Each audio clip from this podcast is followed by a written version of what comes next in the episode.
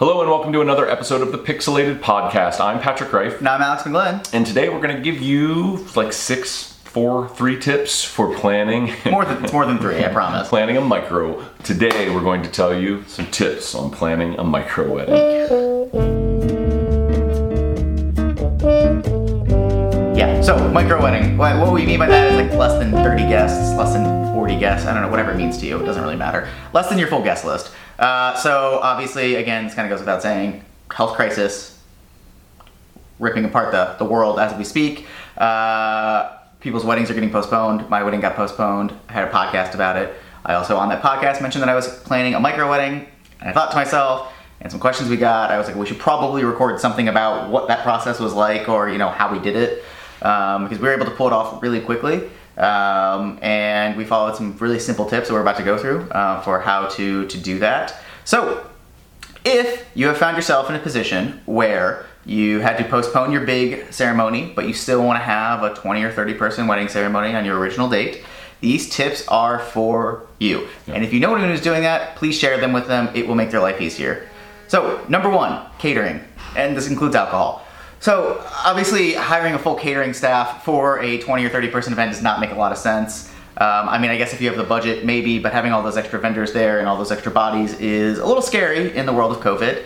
Um, and it's kind of difficult to ask those people to all get tested uh, and actually know that they did it. So, two things you can do. One is if you are super ambitious or you really like to cook, you can cater your own wedding or have a family member do it. That's obviously an option.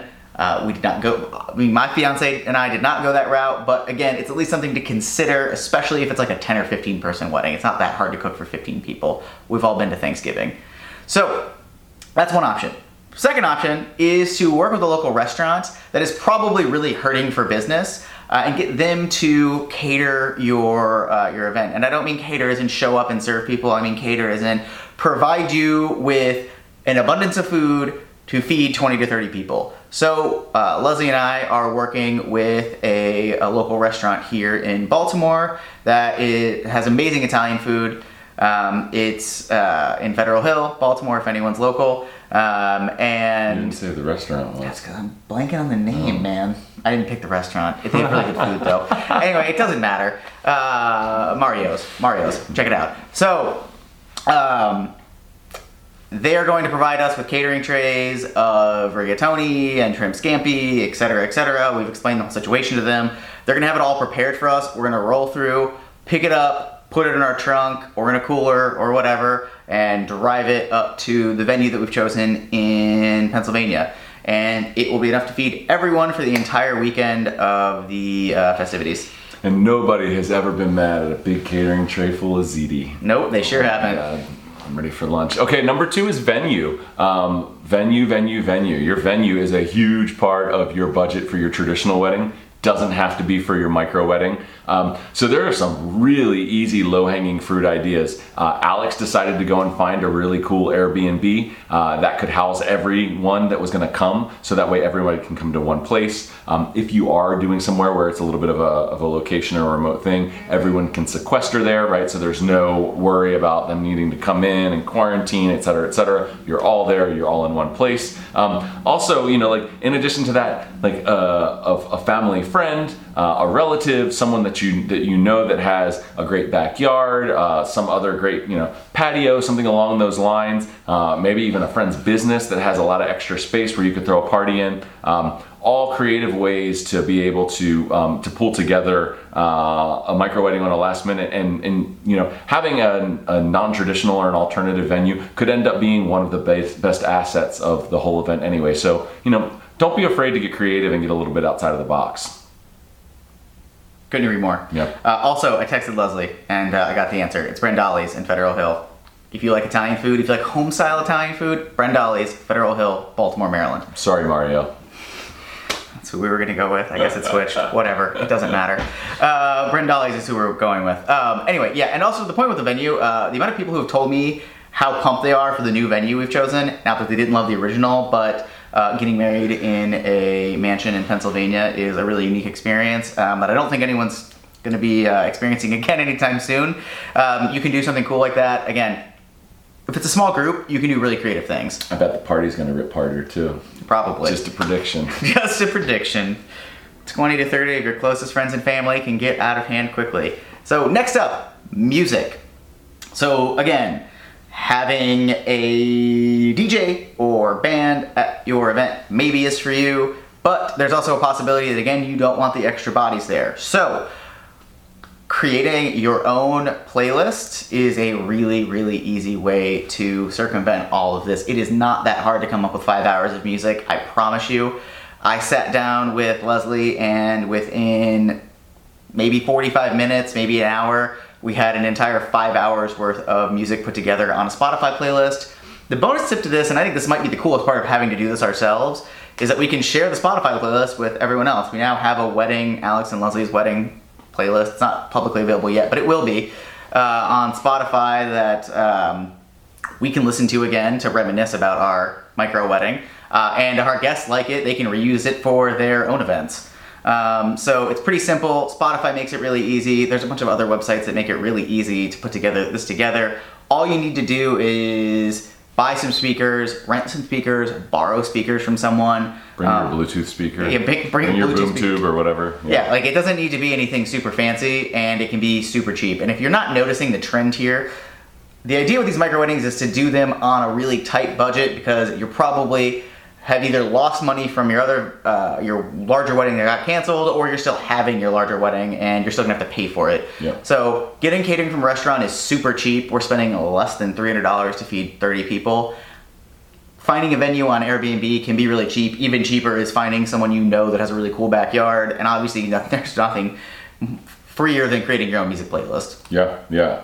I think also arguably the reason that this event is happening is because the uh, the, the the ceremony is too important to to wait. Um, Yeah. So with all that being said, you know, like the ceremony will become greater and greater focal point with everything else being pulled down, and, and don't be afraid to embrace that because that's a really wonderful thing. Um, Which leads us to the guest list. So. Um, arguably your micro wedding is going to be far more intimate than your um, normal wedding was going to be. Um, you're probably going to spend um, a longer amount of time with the guests for your micro wedding, uh, and there's probably uh, a very good chance that there are people that are on the big wedding invite list that you don't want to stay in a house with. Um, you may love them, you may not like them at all. They may be there because your mom forced you to invite them, whatever the case may be. But now is the time to recognize the people that you want to chill with for three days and the people that are okay to come to your wedding. And this is your chance to, to figure that out. So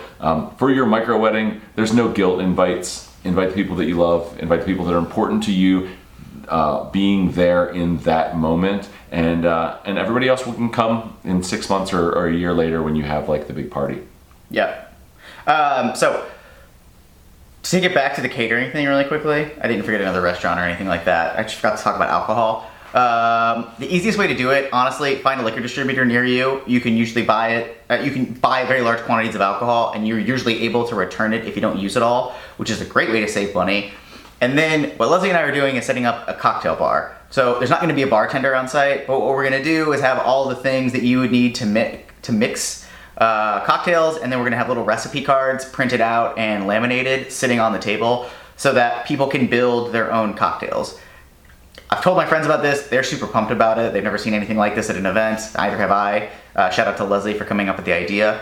Uh, but again, there's creative ways to have cool things at your wedding without having to have another person there doing it for you. So if you're making easy cocktails that have four, like three or four ingredients, creating a little card and having it a little bar put together they can kind of build it themselves is super easy. Having kegs is really easy. Having bottles of wine out that people can pour themselves is really easy. You don't need to have someone doing it for you, especially if you're limited on headcount or you're limited on funds. Um, and actually, kind of in a similar vein, accommodations something we didn't talk about, but we did talk about a guest list. I know one other person that is having a micro wedding. They are doing something really outside the box where they're having like a camping get together in combination with their micro wedding, which I think is a super cool idea. So they're renting an old farmhouse that um, some people can stay in, like their parents, uh, because their parents don't want to camp, which I totally get. Um, but they are gonna have like a night two of Bonnaroo style camp out at this uh, farm that they rented, and Uh, everyone's gonna bring a tent, and everyone's gonna, you know, get around the, the camp bonfire at night and celebrate. And then uh, the accommodations are more or less free for everyone, assuming they own a tent. And again, it's a really cool, unique experience that not everyone's gonna have. Uh, Leslie and I rented a place that's big enough for the people we're inviting to all stay in. Some people are gonna have to sleep on air mattresses. They're not gonna complain, and if they do, they'll get over it. Um, but make sure you think through that part of it because if hotels in your state are closed down, accommodations might be slightly challenging. So either finding another Airbnb you can rent for people to stay in, or again providing somewhere they can camp, or providing bedrooms or floor space or whatever. Just kind of think through that uh, and make sure you have some sort of plan for where everyone's going to stay after the event because chances are they will not be able to safely drive home. Yeah. So last on the list is uh, is photos. So here here comes big old pixilated, self-aggrandizing pixilated. Uh, you don't need a photographer. Like let your let your friends to encourage everyone. Bring your cell phones. Take lots of pictures. Uh, get yourself a Pixie Web instance. Get get like a real affordable one and share it with all your guests. Ask them all to upload their photos to it. Crowdsource your photos. Um, they'll be cool. They'll be intimate. There will be so many different types of photos and perspectives. Um, I think you'll end up with a very unique scrapbook of images from it. Um, you're still going to get some really, really amazing shots that you would have gotten uh, had you been able to bring a photographer in. But you know, being realistic, you can only have uh, so many people in. Every additional body that you choose to invite, you know, poses an additional risk for everyone else that's there. So you're gonna have to be stringent about it. Um, but it doesn't mean that you're not gonna have another, you know, 30 for however many bodies are in the room you're going to have that many cameras so take advantage of them and uh, and crowdsource your photos and if you're trying to ball on a budget don't get a pixie web instance use an instagram hashtag uh, and collect the photos that way you just Yeah. have to make sure that everyone's uh, instagram account is open for the weekend Totally. uh, so you can pull the photos down uh, and uh, and repurpose them um, or just tell them to share it with you um, or send have some sort of like dropbox where they can all be sent to google photos gallery there's a lot of ways there's a lot of ways that you can accomplish this without needing to spend any money on it so yeah And, and last but not least, this is kind of a bonus tip, not really a tip. In terms of decorations, obviously you're gonna have to decorate it yourself, but decorating a 20 person get together is significantly easier than a 150 person wedding.